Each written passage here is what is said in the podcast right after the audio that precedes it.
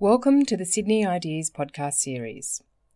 Sydney Ideas is the University of Sydney's public events program, providing you with the opportunity to hear leading thinkers from our university and around the world. Enjoy the podcast. Good evening, everyone. Welcome to our fabulous uh, celebration of a portrait. Uh, we have a session tonight on portraits in place, and we are celebrating, in particular, the portrait, uh, the unveiling of the portrait of Professor Margaret Harris. Um, may I ask Mariko Smith to come up first? She's here, and she will talk to us and acknowledge the country we are on today.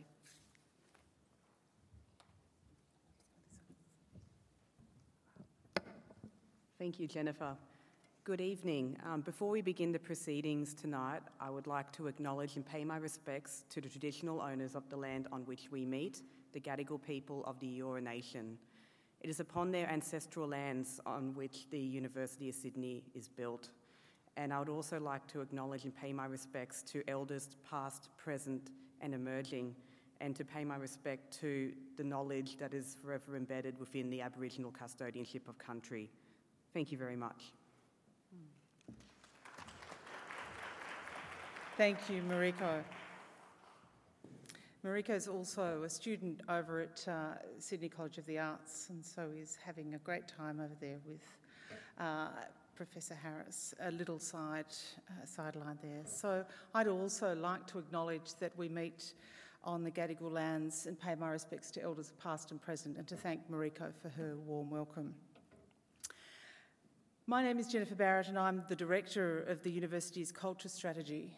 My departmental home is in art history, where I do research on museums, democracy, and human rights. I also do research on artists' engagement with museums. That's just to give you some background about why I'm here, but also um, how this, this particular uh, event tonight interests me on a number of levels in terms of how it reflects uh, the changing nature of the culture of the University of Sydney, but also how we are uh, forever engaged here in, in making our spaces, our public spaces and ceremonial spaces, better reflect the university culture that exists now. So, as part of the university's uh, commitment to recognition of women in their careers, we commissioned the artist Dr. Celeste Chandler to create portraits of two eminent Sydney academic women to be hung in Maclaurin Hall at the university. The first portrait of Professor Nalini Joshi and I direct you to the space over here, uh, was officially welcomed to Maclaurin Hall at our International Women's Day event on the 8th of March this year. The second portrait of Professor Emerita Margaret Harris will be officially welcomed to Maclaurin Hall at this event tonight. This event will focus on the role of portraits and the impact they have uh, upon specific places and we are interested tonight in a discussion about the relationship between history, place, and people. One of the key objectives of this, I guess you could call it an initiative of, of portraits, painting portraits for these, this ceremonial space, uh, relates to these objectives. We're keen to celebrate our talented women and our actions to accelerate gender equality within the University of Sydney staff, student, and future students. We're keen to provide a forum where knowledge, and points of view can be shared as to the status of women and how symbols, such as portraits, may assist in this process. We're keen tonight to provide a forum that explores the shifts in assumptions, mindsets, and ways of thinking that are required to achieve gender equality. Our interest in portrait, uh, portraits and place tonight coincide with the changing nature of contemporary portraiture. Portraiture has many functions. It can reinforce elite status of the wealthy and powerful. It can signify familial relationships between the subject, artists, and patrons. Portraits can also be commemorative, it can be moments to be, uh, to be celebrated, while some portraits may reveal more about the commission or the artist than the sitter. These are some of the topics we'll explore tonight. Some of the other topics we might explore is how, how, do, we, how do we accession portraits like this into the university's collection? And also, what is the role of portraiture in historically significant places such as this? What is the role of contemporary art in historic sites such as Maclaurin Hall? We'll also be asking our, our artist, uh, Dr. Chandler, about the commissioning process and what is involved with that. What are some of the tensions or what are some of the challenges it, it might raise? So this will be followed, this discussion uh, or the, the panel presentations will be followed by a Q&A session and then we'll have the Vice-Chancellor, Dr Michael Spence, officially accepting the portrait into the hall. But before we hear from our first panellist, let me remind you about the significance of Maclaurin Hall. The New South Wales Office of, Heritage, of Environment and Heritage uh, have a statement of significance uh, about this, this hall, and it says, and I quote, it's the first purpose built library for the university designed not only for its principal function, but to advance the public understanding of art history and the appreciation of fine craftsmanship. It's designed in the European Gothic tradition, but constructed in the best Australian materials and with the highest quality craftsmanship. The library proudly extolled Australian craftsmen as, e- as the equal of their forebears. The reference goes on to say that Maclaurin Hall also shows us the exemplary carvings and decorative embellishments of the building that proclaimed the symbolic form of the university's place within the tradition of British universities and the contemporary world of scholarship. Now, it's not my role tonight to critique this, this history, but perhaps our panel and the acceptance of Professor Harris's portrait uh, goes some way to address what is missing in this official state government account of significance. It reminds us, however, about the importance of stating clearly what heritage and culture we do value and what we value about our past, what we value now, and what we look forward to seeing in such spaces in the future. Can I ask my panellists to join me up here on the stage, please? Dr. Chandler, Dr. Ann Stephen, and also Dr. Scott Hill, and our guest of honour, Professor Margaret Harris.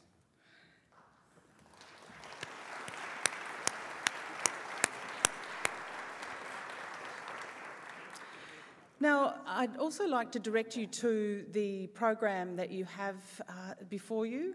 It has a detailed a list of uh, a detailed biography of each of the panelists, but I will, in between each presentation from from our guests, uh, we'll we'll actually hear a little bit more about them. Okay, so I'd like to first of all start off with um, Ann Stephen. Dr. Ann Stephen has three degrees in art history and has worked as a curator for over three decades across public and university museums. She was appointed senior curator at the university's art collection in 2009 and has led and has had responsibility for developing its art exhibition and public program, including a number of award winning programs. Um, as you'll see from her biography in the program, there's a long list of accolades and also an impressive uh, research track record.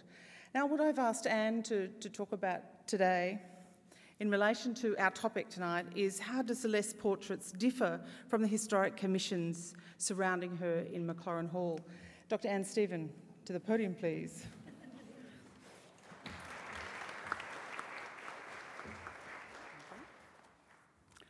Thank you, Jennifer. Um, it's a great honour to be here tonight uh, to pay respects to um, two distinguished academics. When I began work at the university as senior curator of the art collection, I became responsible for a collection of some 448 portraits in a collection of over 8,500 works. While 5.2% sounds relatively minor, portraiture remains the major public face of our collection. Uh, my job has in fact been described by friends as guardians of the, or guardian of the dead white males. uh, particularly given a slender 1% of the portraits are of women. Our grand halls are filled with patriarchs of colonial wealth and wisdom. Take the three paintings that face, or that will face, the two portraits by Celeste. From the right, the squatter and early member of the University Senate, James MacArthur, of 1863, the larger portrait, and on his right, then Chancellor Sir Edward Deas Thomson of 1865. These two colonial portraits were the work of a London based Italian academic, Cavalier Capalti. Australian artists at the time were considered not sufficiently adequate for the job. The third one on the far left, Sir William Montagu Manning, was also the work of a British academician, Sir John Watson Gordon. Significantly, they were all paid by public subscriptions, so there was in the colony at the time a great desire to commemorate the good and the great. In recent times, as Jennifer has suggested, there's been a stirring on the university walls.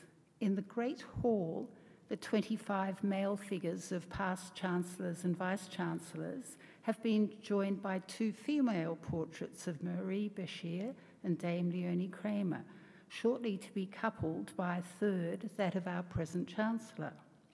Significantly, two of these are the work of Shanghai born, Australian based Jia Wei Shen, who studied at the Beijing Academy, where the traditional skills of portrait painting continue to be taught long after they were abandoned by Australian art schools.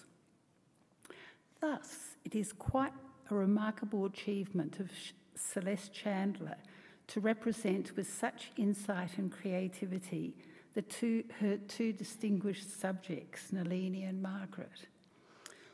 We also unveiled, as many of you would know, last month the monumental portrait of Charles Perkins by the Indigenous artist Daniel Boyd in the Charles Perkins Centre. These new types of commissions are important symbolic acts for the university to acknowledge a history of gender and racial inequality, and in that old feminist phrase, to represent positive role models. However, I would venture to say the biggest question that we face today is to reconsider the role of commemoration in the 21st century. And it's not just a problem of our walls becoming increasingly crowded with the great and the good. The challenge is really a question about art. The genre of portraiture evolved in the Renaissance based upon the humanist tradition of representation. Since the invention of photography, the role of the artist in this field has been ever diminished. One sign of a last stand of the portrait genre is the Archibald, where infamously an artist was disqualified when his portrait was exposed as based upon a photographic representation. So, in this era of liquid modernity, when everyone can make a selfie, what future is there for the slow and highly skilled work of portraiture? Today, it is a very rare artist that has the complex knowledge for both embodying the individual and the representative qualities that scholars or patrons require. Celeste Chandler is in this respect remarkably accomplished and largely self taught. But as a contemporary artist, I'm sure she doesn't see herself as a latter day court painter. Rather, I think her commission is a brilliant intervention within the halls of the Academy, more like an installation that takes account of the lighting and architecture of Maclaurin Hall, and I'll leave her to talk a little bit about that, as much as being a contemporary commentary on the historic genre. But we do need to find contemporary ways to commemorate the great and the good. One way might be through art commissions named in honour of significant figures, and there's a long track record of that, like the Portia Geach Prize or the Archibald Fountain. Even simple plaques on trees and park benches can celebrate an individual. But in this instance tonight, we're most fortunate to have two fine paintings that engage with the individual, the institutional setting, and the historic moment in ways that far surpass the documentary.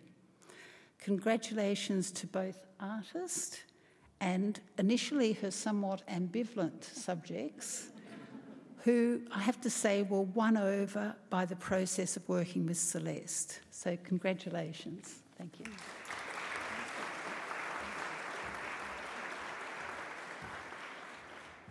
Thank you, Ann. That was a great sort of mini history, art history of portraiture. And uh, for those of you who are on campus uh, this week, you will notice that the Verge Gallery, the student gallery, are looking at the male portrait um, in a number of public programs and also artwork. So it is a hot topic. And uh, I would now like to introduce my second speaker here, Dr. Scott Hill. Dr. Scott Hill is portfolio curator for Rouse Hill uh, and also Elizabeth Farm and Meroogal down the south coast. And he's working with Sydney Living Museum, so those are properties of that, that um, institution. His particular interest is in colonial domestic architecture and design and the interpretation of everyday life that is possible in house museums, ranging from the ephemeral to contemporary art interventions. So, a nice link there with the work of what we just heard about from Ann, Dr. Hill.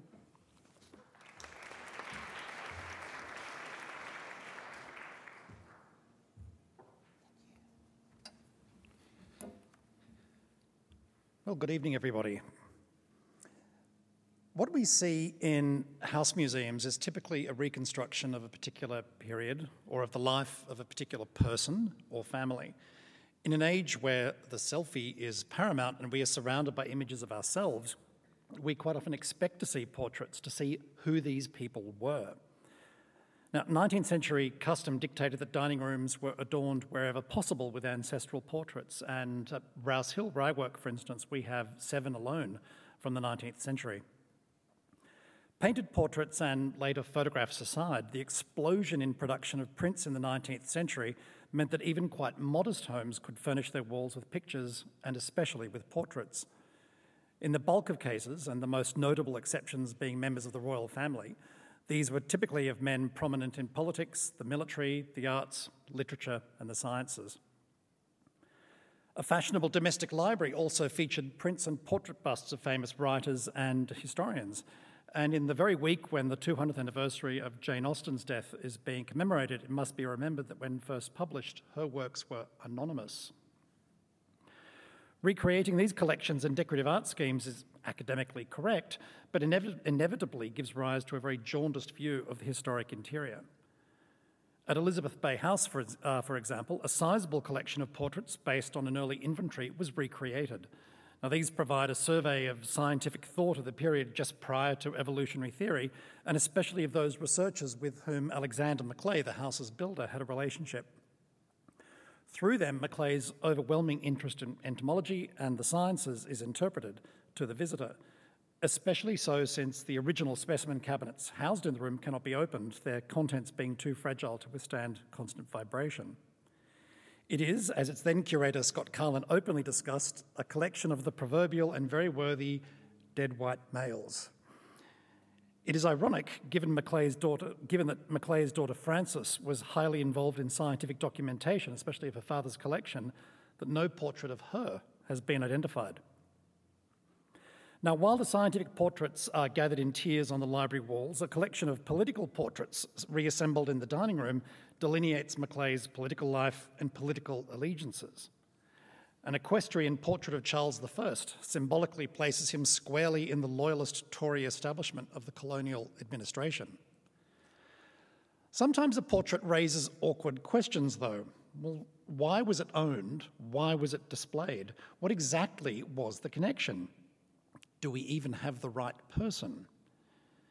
Identification aside, this ignores the questions of cost and availability of reacquiring the portraits themselves over other objects that could perhaps interpret other stories. At Elizabeth Farm, two portraits were listed in an 1854 inventory of the house, two years after the death of Elizabeth MacArthur. It, you can't help but feel that these were unwanted leftovers, discarded as the rest of the original collection was already picked over and dispersed. To obtain and hang the same subjects would quite likely give them some importance more importance than was ever placed on them by the MacArthurs themselves. The interpretation of a house museum traditionally uh, relies on the physical, the surviving paraphernalia of human domestic life. When this does not survive or is not able to be acquired for display, it means that entire even pivotal themes and aspects of life at that site can be greatly diminished, silenced, even excised from the interpretive dialogue. If the details of, say, a servant's life are simply not known, that person's presence can be anonymously reduced to the tools of their trade a mop, a bucket, an apron, an apron, a shovel, pots and pans. A daughter's presence is reduced to a sewing basket and women's work. The cliches of historic life too easily take centre stage. And this brings me to the idea of, of uh, introducing contemporary art to the historic house, because an artist's intervention can be one highly effective way of enabling these aspects to be brought to the foreground. And here I use the word intervention quite deliberately.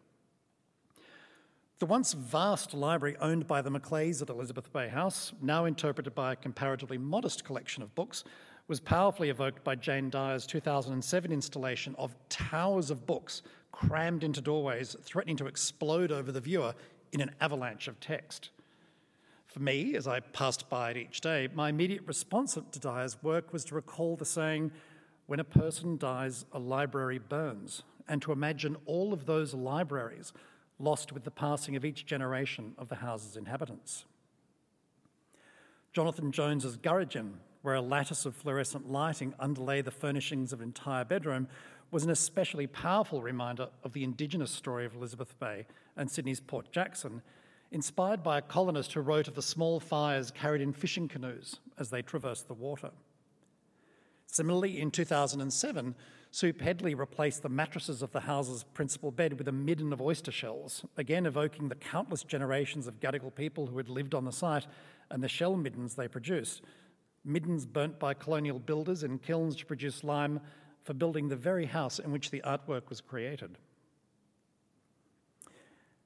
Part of the same group show as uh, Jones's Gurrogen, in 2006's Tendency, Claire Healy and Sean Cordeiro, with Simon Fuchs and Martin Bloom, portrayed domestic women's work gone mad in Doilies of Terror, where, like the red weed in the War of the Worlds, red crocheted doilies spread out uncontrolled across tables, across floors, and under every ornament and piece of furniture.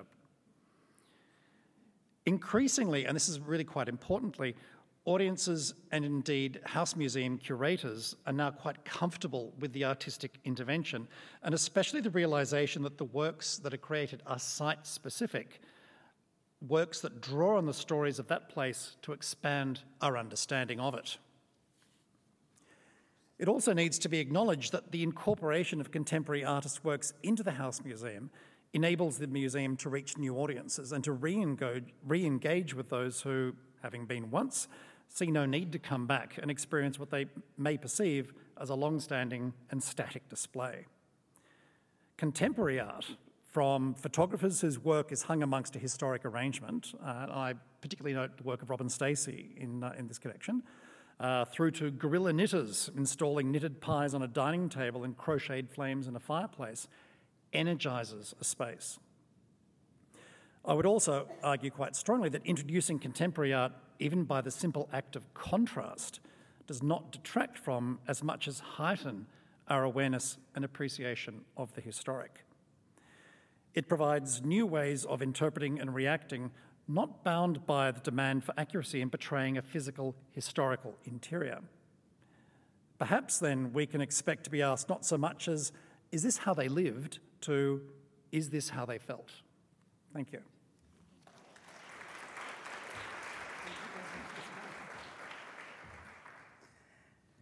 Thank you, Scott. Um, and the doilies of terror, I could see some guerrilla knitting uh, coming on here. Maybe we can talk about that as another part of uh, our culture strategy program.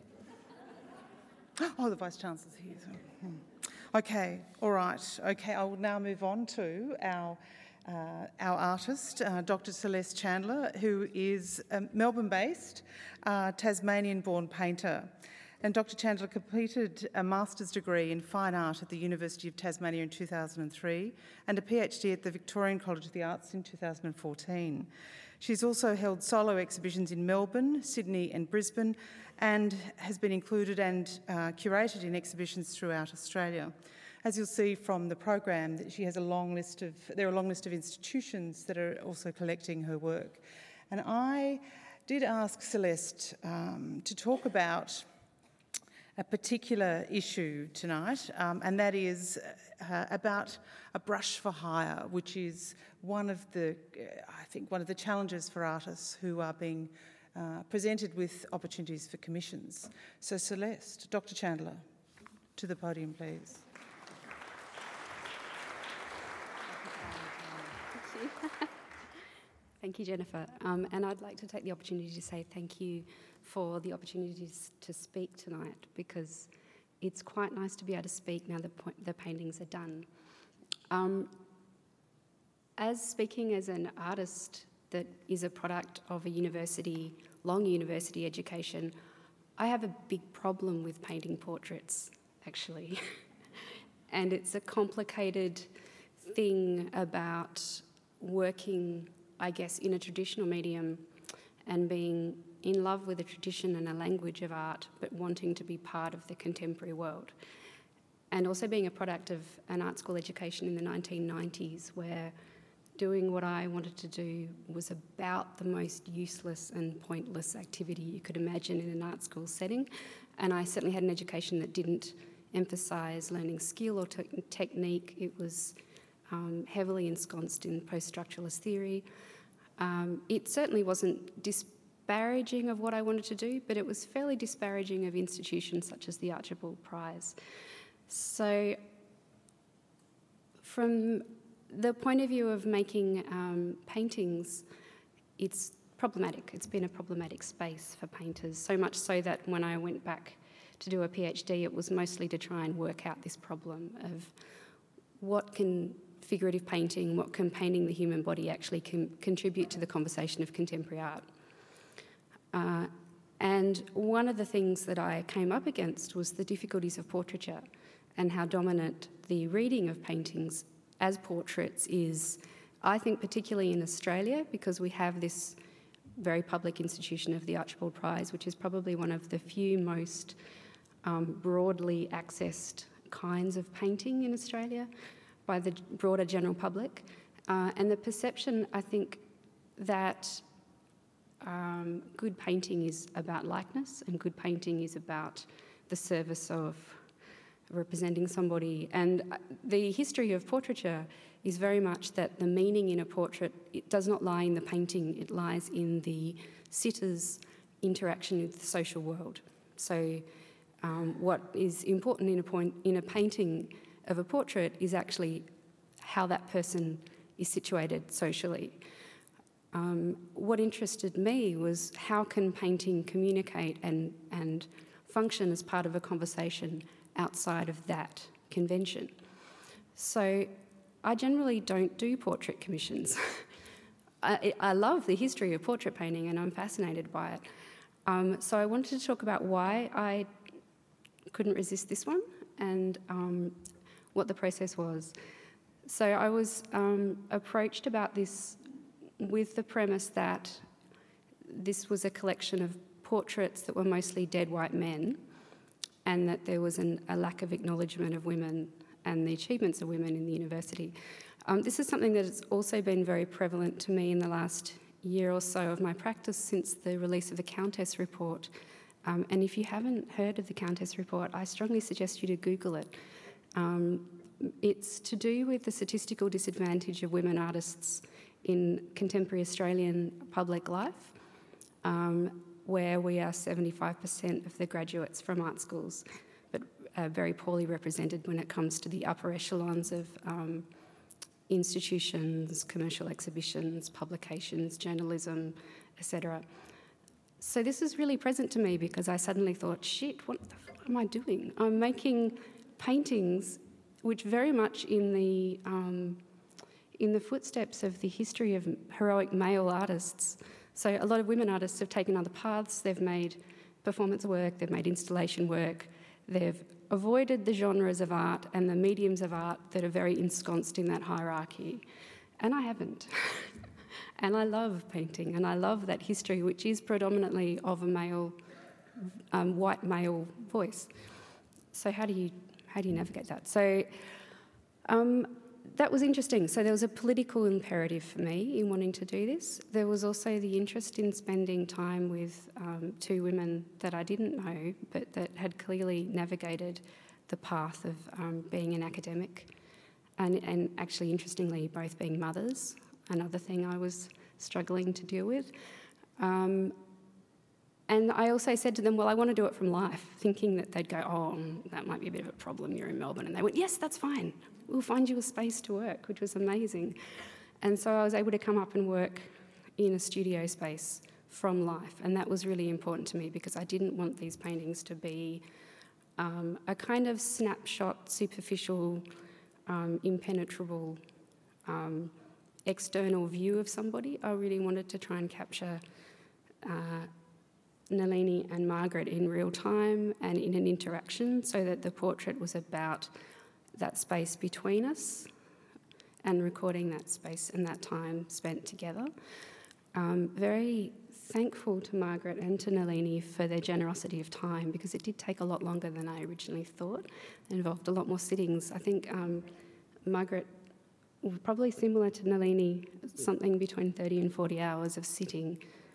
So a long time, a big commitment on their part.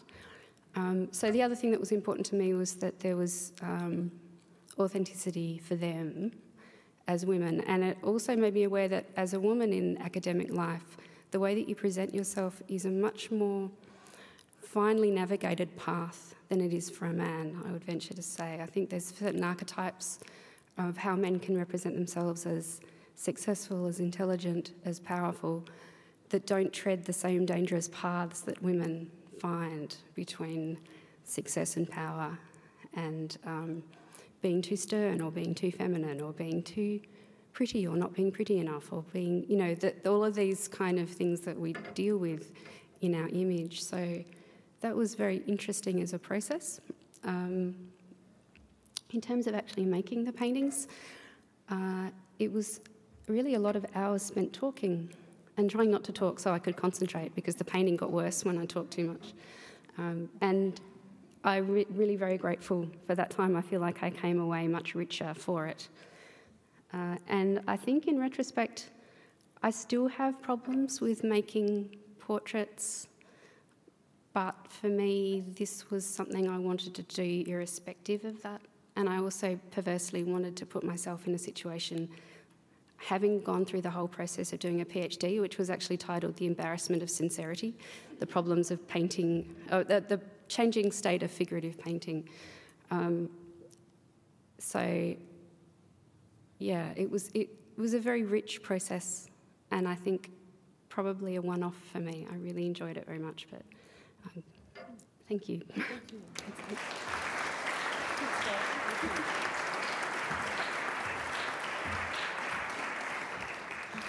I think you've just heard about uh, site specificity and its importance for artists as well. Uh, no, no, no. Uh, we've, as you can probably tell, we've had a series of conversations in leading up to to this uh, event today, and I think a lot of the conversations have been as rich as the presentations we've heard so far. But uh, Celeste did talk to me about the importance of um, taking the light into consideration with both of the portraits too, thinking about where they will sit in this space in relation to the other images at the end um, and the history that, that they represent. So, some really interesting uh, discussions for us to continue with here at this institution. Thank you. I'll now uh, introduce Professor Emerita Margaret Harris. Margaret Harris is Challis Professor of English Literature and Acting Director of Sydney College of the Arts, University of Sydney. Professor Harris has served as a Fellow of the University Senate and Deputy Chair of the Academic Board and held a number of other positions within the university, such as the Director of the Research Institute for the Humanities and Social Sciences and Director of Research Development, Humanities and Arts. In addition, she has undertaken numerous roles on committees of the Australian Research Council, including the Excellence in Research for Australia evaluation, and participated on panels for research evaluation internationally in Hong Kong and New Zealand. Her scholarly expertise is in 19th and 20th century English and Australian fiction, especially the work of George Eliot and George Meredith. Now, there's a long list of publications not only in uh, the program for this evening, but you'll also find them on her website. Um, it's important to also acknowledge that Margaret has held a number of uh, prestigious uh, fellowships at institutions both here and internationally. And her work in community outreach includes chairing the New South Wales Premier's Literary Awards and the Kibble Awards for Australian Women's Life Writing. Um, I didn't put a question to Professor Harris for this section, and we thought that there would be sufficient inspiration from members of the panel for her to respond, but I know that she's been preparing some fine words of wisdom for you this evening. Professor Harris, thank you.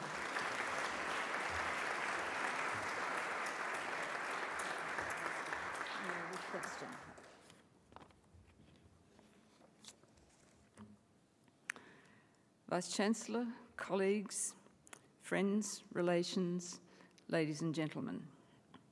I too wish to acknowledge the traditional custodians of the land on which we meet, and it's particularly gratifying that Mariko uh, was able to perform the welcome earlier.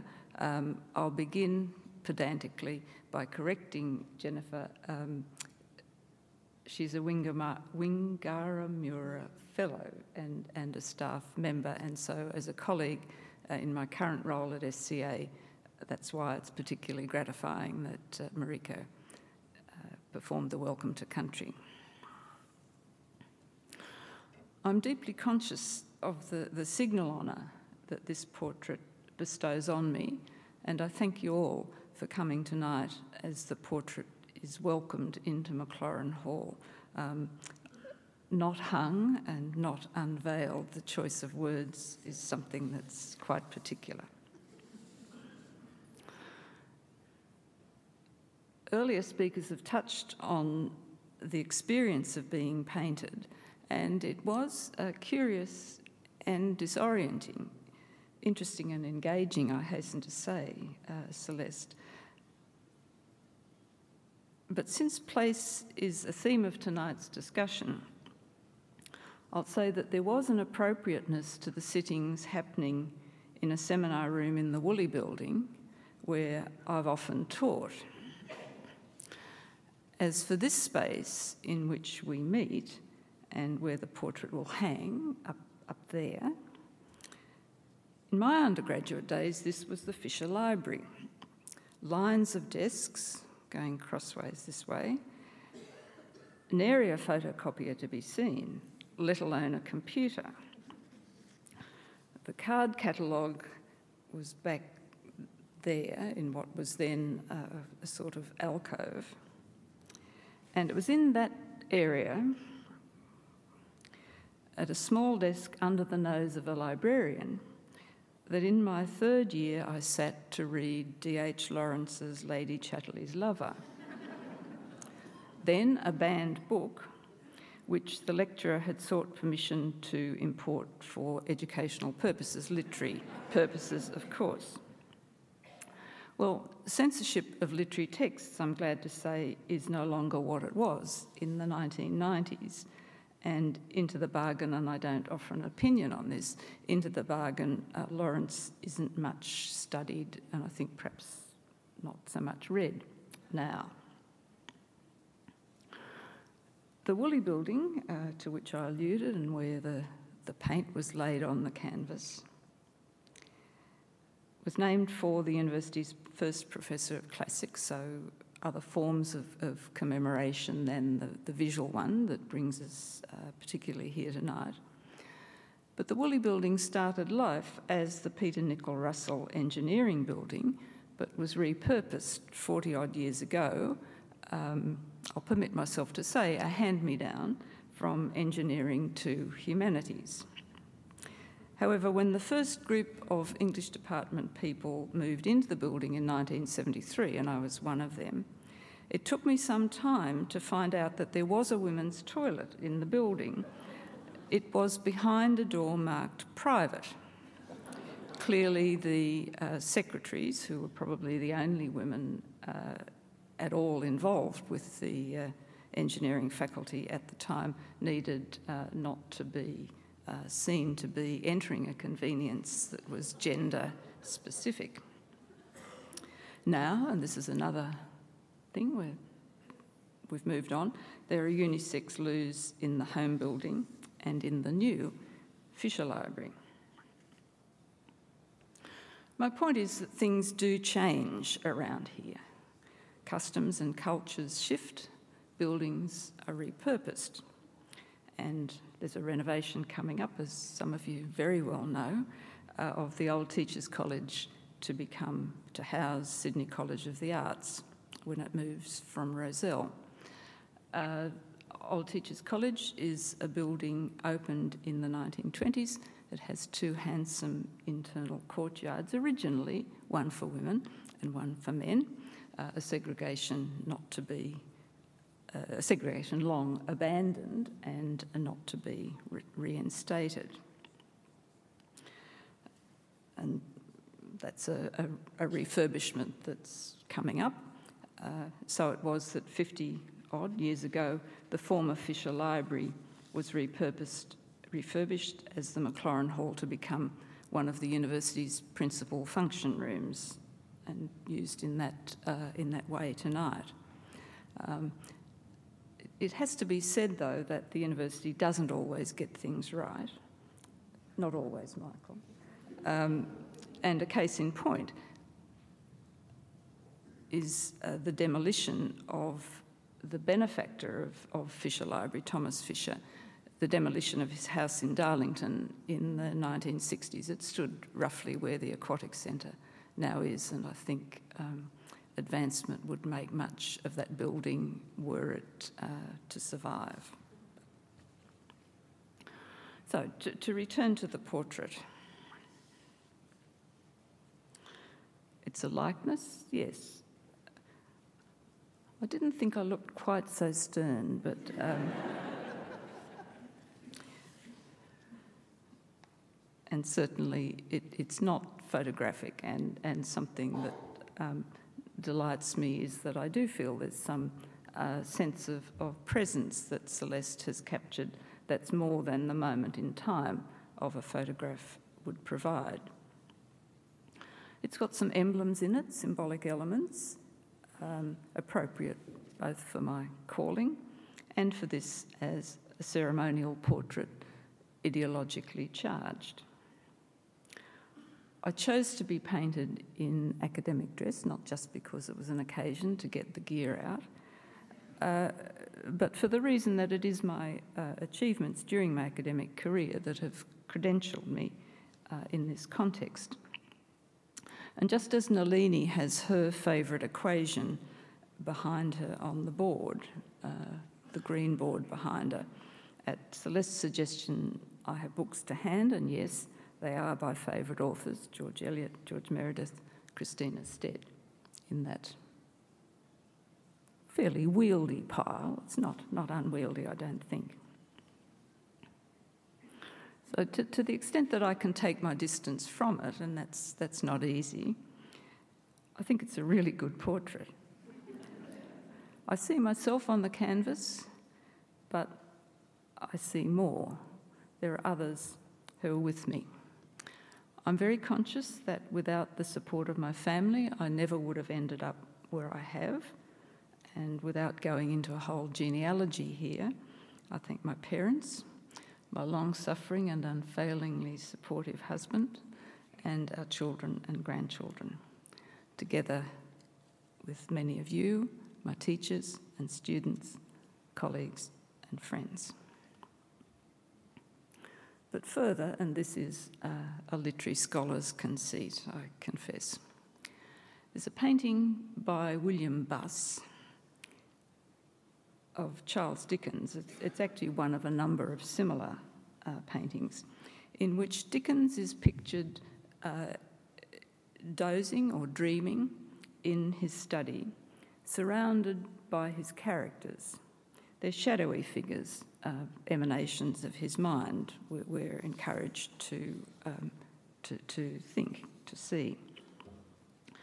And so I, I see in this portrait not just myself, but the many women who've attended the University of Sydney and graduated from it, most of them, of course, from humanities disciplines, a monstrous regiment, to use a phrase uh, that originated with the 17th century Calvinist John Knox. And uh, this is the homework that Jennifer uh, mentioned, um, because in, in preparing tonight's remarks, I learned what I'd not previously known that Knox wasn't, as I must admit I'd always assumed, railing against ranks of marching women, a monstrous regiment, but rather against female regimen, that is, rule or regulation by women, which frankly endears the phrase to me even more than does the militant interpretation. Women students now outnumber men, 58 to 42%, and of course those proportions vary by faculty. As far as academic staff are concerned, the phenomenon that uh, Celeste described, in which um, there's uh, a, a, roughly equal proportion of women to men in the lower ranks, um, those proportions decline in favour of men at associate professor and professor level. Now, ground has been gained uh, in that um, in that shift to, to achieve a shift in those proportions, and there are targets and strategies in place to achieve stronger representation of women in the upper reaches of the hierarchy. But there's still a way to go, with gender only one element requiring action as the university takes on more seriously issues of diversity and inclusion. I hope that it won't be long before the initiative that's represented by this pair of portraits provokes some raised eyebrows that such an initiative should have been necessary. For now, the portraits are a statement that women are here and count. And I'll repeat an observation that I've made before that a real marker of progress towards gender equality at the university will be achieved when a woman is Dean of Medicine. I'd add that the portraits can be seen also as evidence that the institution does value the visual arts in the existing museums and galleries that are being added to by the Chau Chak Wing Museum and Gallery and the fact that the university is investing in a regenerated contemporary arts art curriculum. And don't I know it? Finally,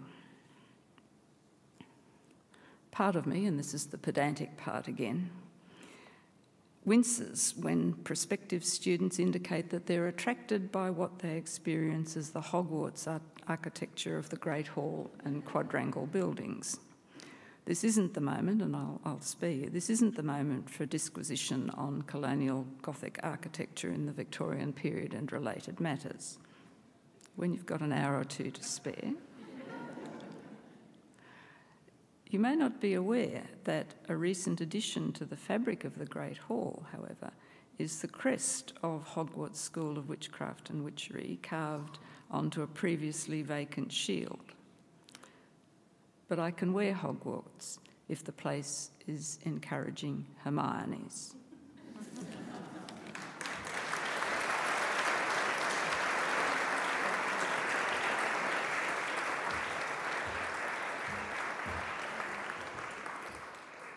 Thank you, Professor Harris. Now, I'm really happy to open the floor for questions. We have mics that are just coming up uh, towards the centre of the room here. Um, and I'm sure that a number of you have been concocting questions as you've been listening to the panellists. And also, thank you. And also, I, it's quite possible that the panellists will have questions for each other. They all have lapel mics and can also be asking each other questions. And they might want to do that first as people start to think about. No, they don't.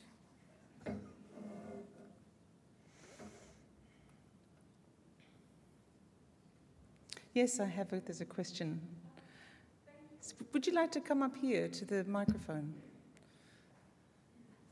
I think we thought there'd be a line up from here all the way down to the back, so thank you. Um, great to listen to you all. Thank you. I had a question for um, Dr. Scott Hill. What artistic intervention would you propose for this setting, perhaps? Oh my goodness. Um,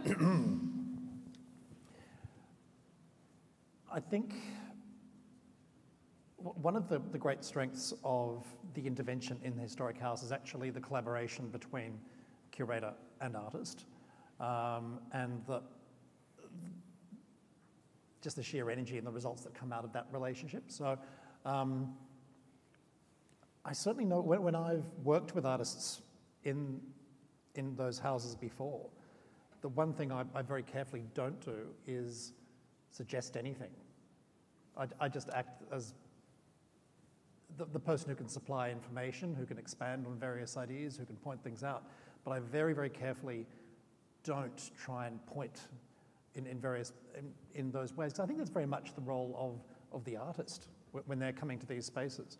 Um, but I think, yeah, as I, as I began, I think that's the, the great strength of interventions. It's that collaboration that, that now that we get between um, sort of the academic side, um, if I can describe myself thus, and, and the, the artist coming in. So the people from the inside, the people from the outside, and what comes out of that collaboration.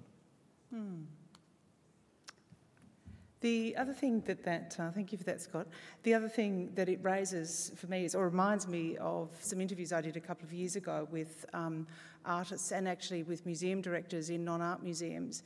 And it was really interesting that a number of the artists said that it was much more liberating working with historical sites and historical collections than it was with art museums at times. And I think that too signalled a shift in, in what's going on with some of our uh, historic houses and uh, historic sites. Next question, thank you. Um, I, I really welcome this initiative, but I'd just like to ask um, uh, Dr. Stevens said we need to find ways, contemporary ways of commemorating the great and the good. And I wonder if we are focused on more inclusive forms of commemoration, uh, do we, who is the great and the good? And do we always have to commemorate the great and the good? And in a sense, are these portraits of female professors simply another way of representing this other, which many of us in the university may find just as hard to kind of see ourselves in as we do in the portraits at the other end of the hall? Thank you. Thank you for the question. So, Ann, would you like to respond to that? And perhaps Margaret? Um, I think that uh, the intervention in Maclaurin Hall by these two portraits is really important. And the day that we walked up here with Celeste and chose that end is was a great moment because it felt like Maclaurin Hall was being reimagined in a way. I mean, tonight you can't see the long row behind us, but um, you know they're they're all there. Um, I think that uh, you know, as an intervention, it's really significant. Um, but I um, am concerned that we do try and arrive at other ways as well of um, moving into the future because when people hear about this commission, uh, I do get quite a number of phone calls from other schools saying, What about a portrait of a significant person? And it concerns me as to not only where we're going to place them, but um, it, you know, what is the need that this that this uh, responds to? So, you know, I, I think I, I agree with the questioner. Um, we do have to find other ways hmm. to commemorate. Hmm. Well, I thought we, yes, Celeste, and then I'll come to. Hmm. Yep. Um, sorry, I think this is probably low. Can you hear me okay? The, I was, I think that's a really good question, and it was something that concerned me a lot in the process of starting the commission, and it was something I talked to actually Nalini about quite a bit in terms of whether we make paintings that are just the same painting of a woman as you would make of a man, and whether that was what that was achieving. Um, and I really tried to make paintings that spoke to the woman at the back of the row in the exam of first semester of first year that at least looked around and saw that women were potentially going to get there, which maybe hasn't been the case. Uh, and to try and make paintings that felt human and rather than um, cold and removed and superior. So that wasn't an aim to try and address that problem. Whether it achieves it or not, I don't know. Okay. Yeah. Yeah. Mm. Hmm.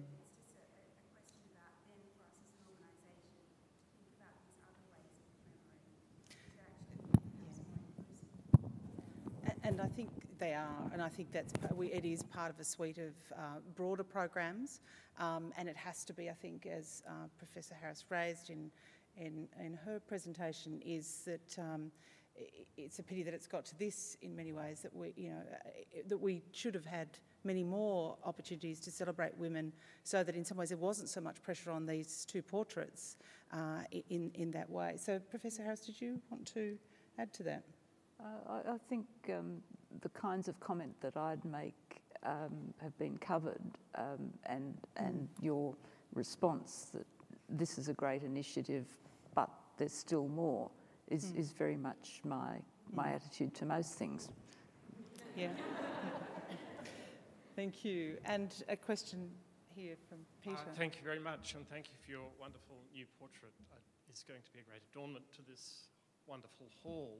But I wondered if uh, we've got a, a, title, Portrait and Places, and I wonder if we could also add one more word, which is time, which in some ways goes to the point you were just making, that these portraits are very permanent.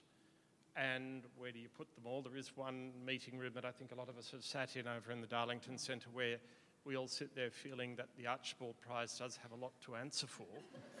um, and um, a person I study a good deal, Beethoven, had a little canon that he wrote, Ars longa vita brevis.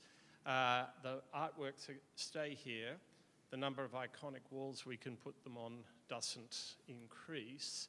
So I just wondered about your thoughts about how we can um, refresh our commemorative uh, gestures like this. Uh, are we always going to have the, the portraits of long forgotten people from 1850 in this hall, or is, is there room for uh, rotation? And is, also, is there room for works which um, capture the transience of life as much as the permanence of it? Mm. Mm. Would you like to respond to that, Ann? Uh, about a year or two ago, uh, for a special event, we did in fact bring J.W. Power's paintings mm. temporarily into Maclaurin Hall and hung them down here. And that was a revelation to see um, one of our great benefactors and a very interesting artist um, located here. And his work is uh, you know, early 20th century modernist cubist with a surreal edge. And they looked remarkable. Um, I'm not sure that uh, that we could have left them here for. I think that might have, um, you know, raised eyebrows. But for the night, it was a wonderful thing to see, and maybe we can do those occasions more often. Mm. Here, here. I think it'd be wonderful mm. to see us having some agility with some of yeah. our ceremonial yeah. spaces in that yeah. way and making greater use of the collections, mm. the fabulous mm. collections that we mm. have. Yes, yes. Uh, I think too that um, there are more more ways of commemoration and memorialisation than by portraits, mm. and my colleagues at SCA could, I think, run with this if um, if given the opportunity. and uh, installations that are sound and light, we're already familiar with. They, they're perhaps momentary and not, um, not permanent in, in the same way, though they can be uh, archived and, and recorded. So um, while I wouldn't want to see abandoned the, the tradition of formal portraiture, that would be an inappropriate and ungracious thing for me to, uh, to say tonight, and I, I don't believe it anyway. This is a, a fine tradition and, and uh, being well upheld by the university, belatedly, uh, that uh, to be exploring uh, new traditions in art practice uh, would be exciting and becoming. Thank you. And it seems as though we don't have any more questions from the floor. So what I might do is ask the Vice Chancellor to, to join us here now to accept the portrait. Um, but as he's doing, as he's coming up here, I'd like you to join me in thanking our panellists uh, for both presentations and then also their generous responses then. Thank you.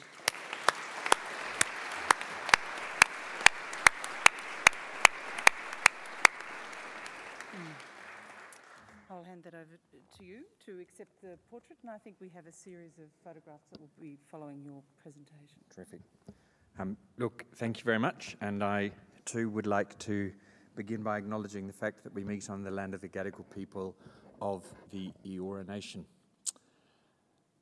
Well, I have to say, um, there were bits of the panel conversation this evening that rather irritated me, and rather irritated me because they tended to prioritise contemporary art and the non representational over portraiture. And I'm all big on contemporary art and the non representational. After all, my wife is an exhibiting artist, and we are now married because I bought one of her pictures that made me cry, and it's a picture of a red square, a picture that my children call the most expensive pickup line in history. But, um, and, and, and so I'm all for it. And yet, portraiture is really quite remarkable. I think one of the reasons that we are skeptical about it, well, there are two really. The first is that it's very possible to read portraits flat in the kind of way that we do pictures in hotel bedrooms. You know, they're the sort of wallpaper of a room like this, and it's very easy to pass them by. I know these portraits were very comforting to me when I was a student doing exams in here, because you'd look at them and you'd think, all these people are dead and happen to be male. All these people are dead. Nobody knows now whether they got a high distinction or a credit. So what does it, um, what does it really matter? It's possible to read them flat, and I think that makes people rather snobby about them. The other thing that I think makes people rather snobby about them is they're just so damned popular. People like them. We have whole galleries devoted to portraiture. Um, the Archibald is a constant sellout.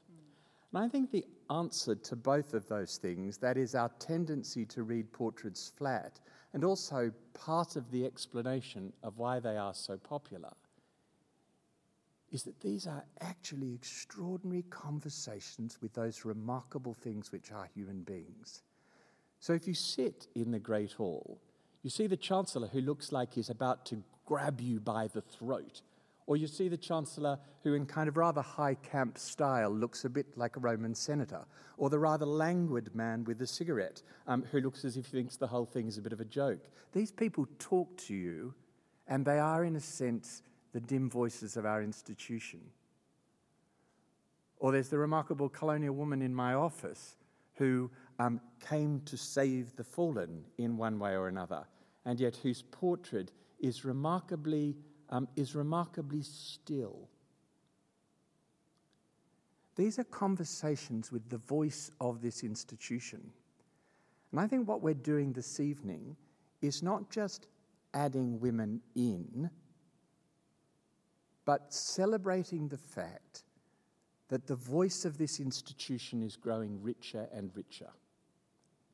As we listen more carefully to our community in the institution, and as we try to reflect more, more accurately and try to reflect with greater diversity the voices of the community that this institution serves. And these are remarkable voices. Um, these portraits um, capture something of these people whom we love so dearly. Now, there's um, Margaret, and you'll all have your own account of her, I'm sure. But for me, the portrait speaks of Margaret's wisdom, of Margaret's insight, and her humanity. Things that when she was on Senate and I first arrived at the university were incredibly important to me.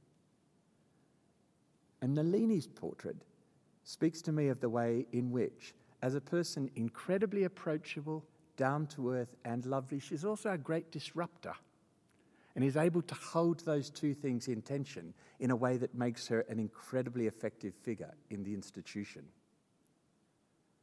So I, I'm so pleased to be able to accept this portrait into the Great Hall this evening, is that I think they really do mark a moment in what we're trying to do with this institution to make its voice just a little more complex, just a little richer just a bit more able to, to, to, to, to be in conversation with the complexity, the diversity, the extraordinary variety that is contemporary Australian society. So, this is a great moment. It's not just adding two women in to make up the numbers, it's celebrating who we are. So, I officially declare this portrait accepted. Thank you.